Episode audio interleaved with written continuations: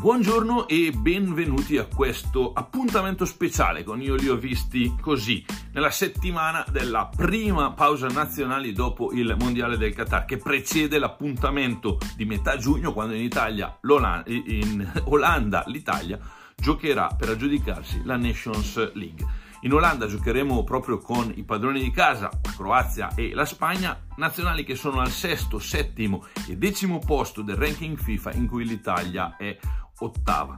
Sarà un quadrangolare interessante a partire dalla semifinale di Enschede il 15 giugno contro la Spagna, ma nel frattempo sono iniziati i tornei di qualificazione a Germania 2024 che vedono già le nazionali eh, impegnate e la nazionale ospitante già qualificata e dentro una serie di amichevoli che la vedrà in campo. E i bianchi di Germania sono arrivati a 13 amichevoli senza sconfitte, una serie che li riporta indietro al 94-96 quando riuscirono in una altrettanto positiva serie di partite che poi li portò alla vittoria dell'europeo eh, di quell'anno, che peraltro è stato l'ultimo europeo vinto dalla Germania. Il protagonista fin qui è Niklas Fulkrug, attaccante del Werder Brema, che ha fatto il suo esordio in nazionale durante il mondiale in Qatar, che nelle ultime 5 partite ha segnato 5 gol e che eh, a, a 29 anni suonati compiuti il 29 febbraio, poi i 30, sta diventando protagonista di una nazionale e di un nuovo corso in maniera assolutamente sorprendente. Questo li ho visti così, io sono Giovanni Armanini, andiamo. Buongiorno e ben ritrovati, pausa nazionali nel vivo, noi possiamo già fare il punto tra pausa nazionali ma anche eh, calcio di club che comunque continua a tenere banco. È stata la settimana degli addii, quello di Bojan Kirkic, di Emmanuel Adebayor, ma soprattutto di Mesut Osil, calciatori che hanno scritto la storia del calcio negli ultimi dieci anni, in bene o in male. Kirkic, il talento mai sbocciato, Adebayor, il calciatore di grandissimo talento, arrivato all'apice, ma che non ha mai poi sfondato al massimo livello, nonostante campionati assolutamente da protagonista in Premier League. E Mesut Özil, passato da Real Madrid all'Arsenal, giocatore di qualità incredibili, ma che chiaramente è rimasto un po' lì a metà del guado dal punto di vista dei successi e dei trionfi che ha lasciato l'Arsenal proprio all'inizio di quello che sembra essere tornato ad essere un ciclo vincente per l'Arsenal. Vi ricordo come sempre che siamo su YouTube e sulle principali piattaforme di podcast e allora vi ricordo che potete seguire, io li ho visti così, e seguire i contenuti di Fubolitics che vi propongo, trovate i link in descrizione anche per la newsletter del sabato, attivando le notifiche naturalmente per ricevere eh, l'avviso ogni volta che un contenuto nuovo come questo viene pubblicato ogni settimana. Iniziamo dagli esoneri eccellenti perché ci sono due temi legati ai club che hanno avuto particolare eh, rilevanza e hanno tenuto banco in settimana. Il Bayern ha messo Thomas Tuchel al posto di Julian Nagelsmann in una vicenda sorprendente, davvero, in cui i contorni si sono chiariti col passare dei giorni. Per l'ennesima volta lo spogliatoio del Bayern Monaco ha dettato l'agenda al club. Nagelsmann aveva avuto due illustri predecessori, anche Pep Guardiola e Carlo Ancelotti non avevano legato particolarmente con un gruppo che, non lo si dice secondo me abbastanza, è particolarmente frizzantino quando si tratta di fare la fronda agli allenatori ed ottenere poi il loro esonero. Tuchel, che sarà l'ottavo ad allenare i due maggiori club di Germania, è subentrato e a lui verrà chiesto di vincere Bundesliga e Champions League. È riuscito già in questa impresa con il Chelsea, dovesse riuscirci anche con il Bayern, sarebbe il primo tecnico a vincere due Champions League da subentrante su panchine che non occupava quindi all'inizio della stagione. Ma il suo calcio pragmatico è probabilmente quello che meglio si presta a questo tipo di subentri in corsa. Ripeto, l'abbiamo già visto al Chelsea quanto può essere eh, impattante Tuchel in una situazione che comunque non eh, lo vede protagonista dall'inizio e il Borussia Dortmund chiaramente è avvertito. Ci sarà presto il Klassiker, lo scontro tra le due principali forze del campionato tedesco a dirci quale può essere l'evoluzione della Bundesliga. I tempi dell'esonero, peraltro, potrebbero essere stati influenzati anche da quello che stava accadendo a Tottenham con Antonio Conte, che dopo lo sfogo ha raggiunto l'accordo di separazione con il club. Il Tottenham Hotspur, Hotspur ha definito inevitabile l'esonero di Antonio Conte che aveva caratterizzato il post partita dell'ultima giornata di Premier League. A mio giudizio, dico la verità, lasciano poca credibilità le dichiarazioni di consensualità che vengono rilasciate in questi casi, qui possiamo crederci un po' di più ma la decisione a mio modo di vedere si commenta da sola a prescindere per un dato. Il club caccia il secondo allenatore per media punti nella sua storia di Premier League, 1.88, con una media che invece era di 1.89 per Pocettino. Praticamente Conte fa il risultato di Pocettino, quindi il problema poi alla fine è quello stesso che Antonio Conte individua, un club che non sa andare oltre i propri limiti. evidentemente il problema era arrivare a questa rottura di Conte, arrivare al famoso discorso di Conte che attacca il club e a quel punto la, la situazione è già degenerata, ma è evidente che immaginiamo ci fosse una situazione eh, preventiva, una situazione iniziale, insomma, che eh, già non faceva felice l'allenatore e che spaccava la situazione tra allenatore e squadra. Il club però è questo, vive così i suoi risultati e non ci sono al momento, non sembrano esserci condizioni per cambiarlo e per cambiare. Torniamo sulla pausa nazionali, anzi entriamo nella pausa nazionale, iniziando dalla nazionale italiana di Roberto Mancini che ha fatto convocazioni a mio modo di vedere discutibili eh, questa settimana, ma alla fine su un punto ha ragione. Prima di Matteo Retegui, gli ultimi tre giocatori a trovare il gol nelle prime due presenze in nazionale erano stati Orsolini, Chiesa e Chinaglia, quindi bisogna risalire addirittura al 72 con Giorgio Chinaglia. Chiesa, giugno 96, era Enrico Chiesa, padre di Federico e Riccardo Solini, novembre del 2020. L'attaccante del Tigre, in prestito dal Boca Juniors, diventa così il primo giocatore a segnare la sua prima rete in nazionale al momento in cui non sta giocando per un club italiano. Già abbiamo letto e sentito di interessamenti di mercato per lui, Milan e Inter in particolare, ma il dato rimane due gol nelle prime due presenze per Retegui. Un commissario tecnico è chiamato in, questo, uh, in, queste situazioni a questo tipo di scelte e Mancini, a mio modo di vedere, rappresenta sempre, da sempre, anche quando era allenatore di club, uno dei migliori selezionatori di calciatori al mondo. Sa dare gioco alle squadre, lo abbiamo visto durante l'Europeo, giocando e anche impedendo di giocare agli altri a volte, due cose equamente importanti per essere vincenti nel gioco del calcio, ma sa soprattutto mettere i giocatori giusti al posto giusto. È sbagliato a mio modo di dire, come ho letto, a mio modo di vedere, come ho letto da alcune parti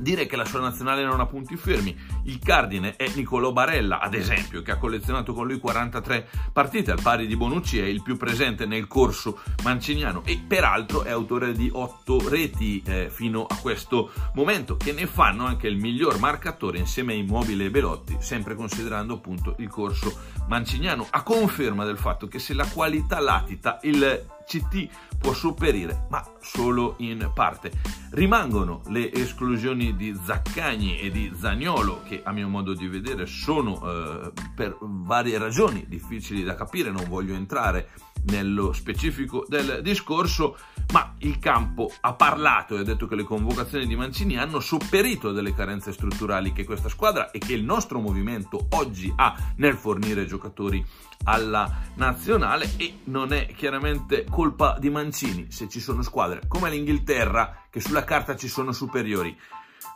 Prendete proprio l'Inghilterra, gli azzurri negli ultimi anni sono andati oltre i loro limiti tecnici quando hanno sopperito con la tattica come gli europei a quello che è un gap evidente. Se riusciamo a incartarli, eh, poi gli avversari con noi si perdono e noi ci togliamo qualche soddisfazione e quella di Euro fu particolarmente importante, ma in realtà di un gap importante con molte, il gap importante con molte realtà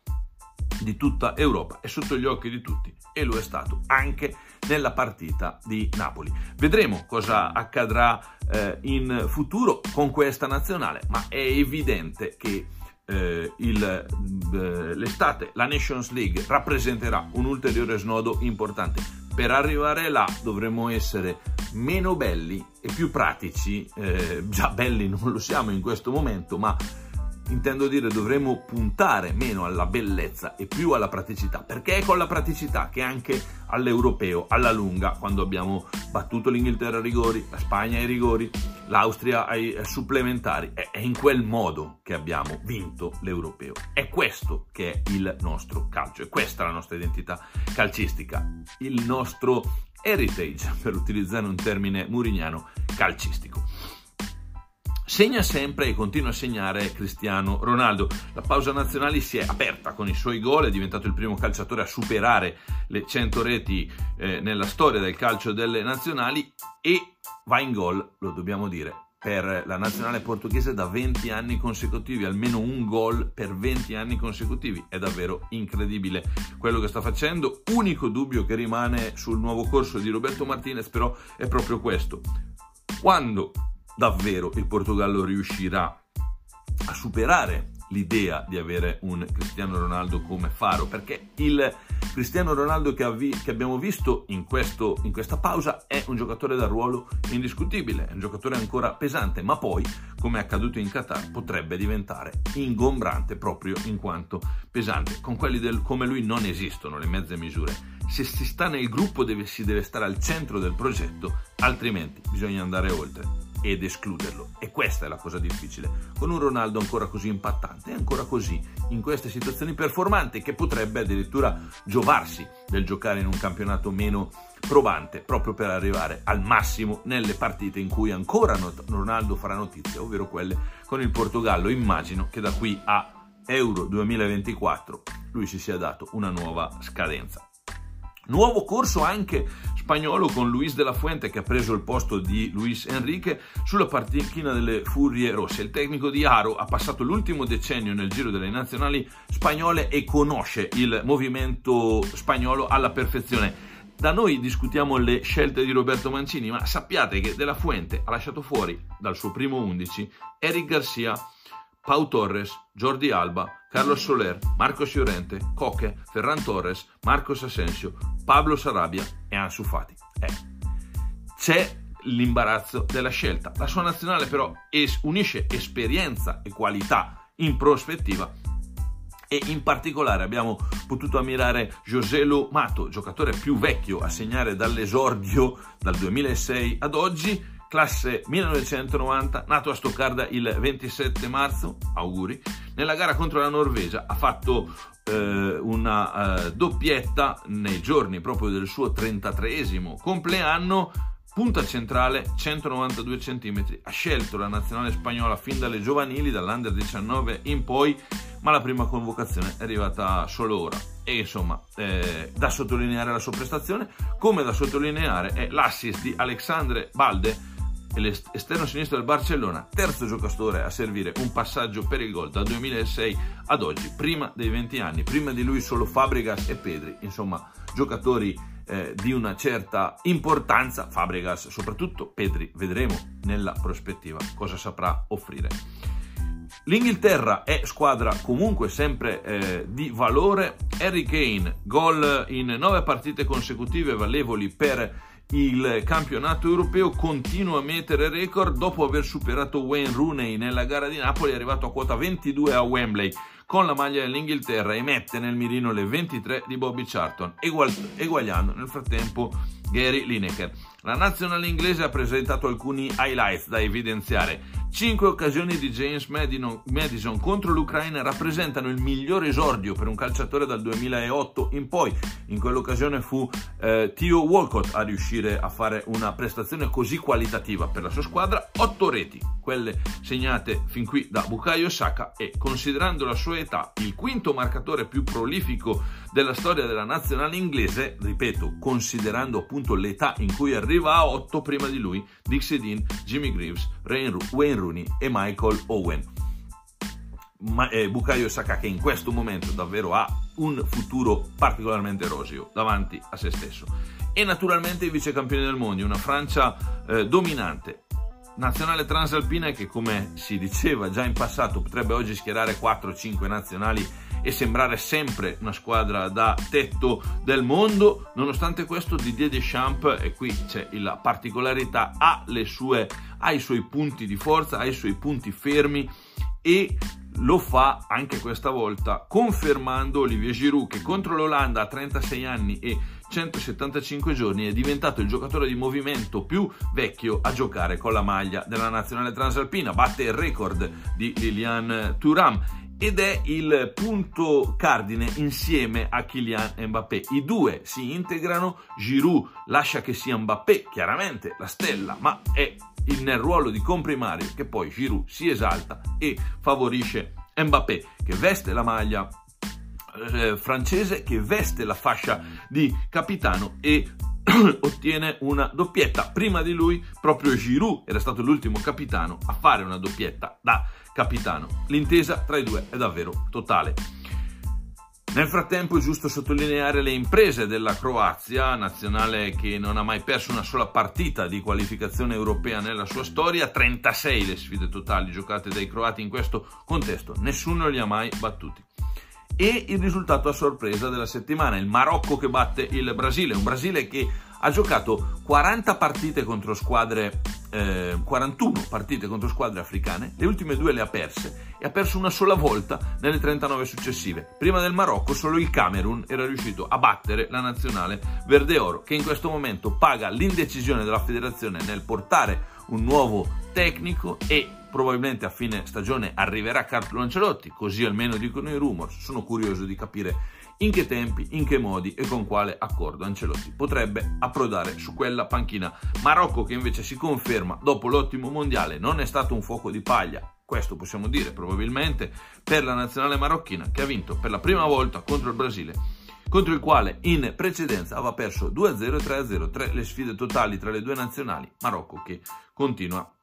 a fare